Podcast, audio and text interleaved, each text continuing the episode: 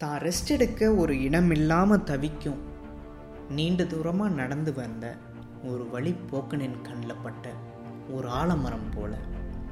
மூவேந்தர்களும் பல மன்னர்களும் ஆண்ட இந்த தமிழகத்தில் தவித்தழிந்த உயிர்களுக்காக தன் வாழ்க்கையவே அர்ப்பணித்தவன் நமது வேல்பாரி தன்னலமற்ற கொடை உள்ளத்தாலும் அன்பின் வழிபட்ட வாழ்வின் மரபினாலும் நமது வேள்பாரியின் புகழ் தமிழ் நிலமெங்கும் பரவியது.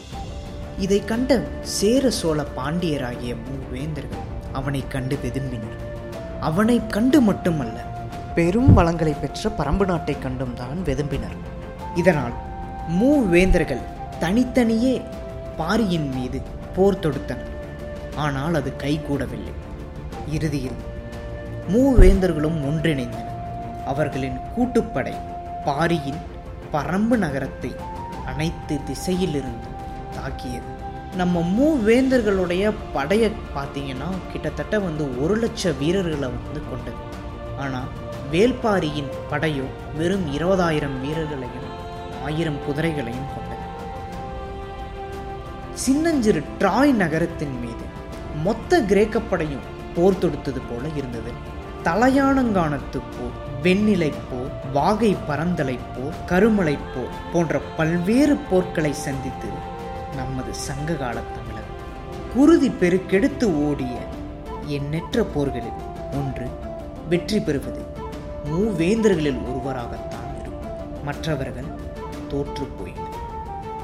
ஆனால் பரம்புமலை போரில் மட்டுமே மூவேந்தர்களும் ஒன்று சேர தோல்வியை தழுவினர்.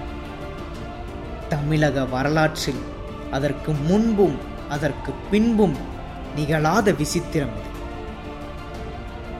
பெரும் நிலப்பரப்பை ஆண்ட மூவேந்தர்களின் கூட்டுப்படை ஒரு குறுநில மன்னனால் சிதறடிக்கப்பட்டது.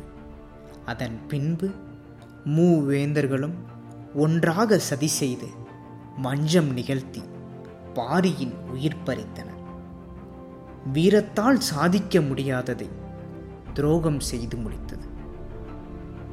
வென்றவரின் பெயர்கள் இன்று வரை துளங்கவில்லை ஆனால் வீழ்த்தப்பட்ட பாரி வரலாற்றில் ஒளிரும் நட்சத்திரமானான். வள்ளல் என்ற பெயருக்கு வடிவமானான். முல்லைக்கு தேரை தந்தவன் மட்டுமல்ல நம் பாரி. தனது வீரத்தால் என்றும் ஒளி வீசும் வெற்றி கொடியை நாட்டிச் சென்றான் வேல்பாரி. இயற்கைக்கும் மனிதனின் பேராசைக்கும் இடையில் இன்று நடக்கும் போராட்டத்தின் ஆதி வடிவம்தான் நமது மேல்பாரியின் கதை. திரும்பும் இடமெல்லாம் அருவி கொட்டும் குறிஞ்சி நிலத்தில் அந்த அருவி நீரினும் குளுமையுடைய பாரியின் கரம் பற்றி நடக்கலாம் வாரம் நான் உங்கள் சூச்சித் இது திரு சு வெங்கடேசன் அவர்கள் எழுதிய வீரயுக நாயகன் வேல்பாரி.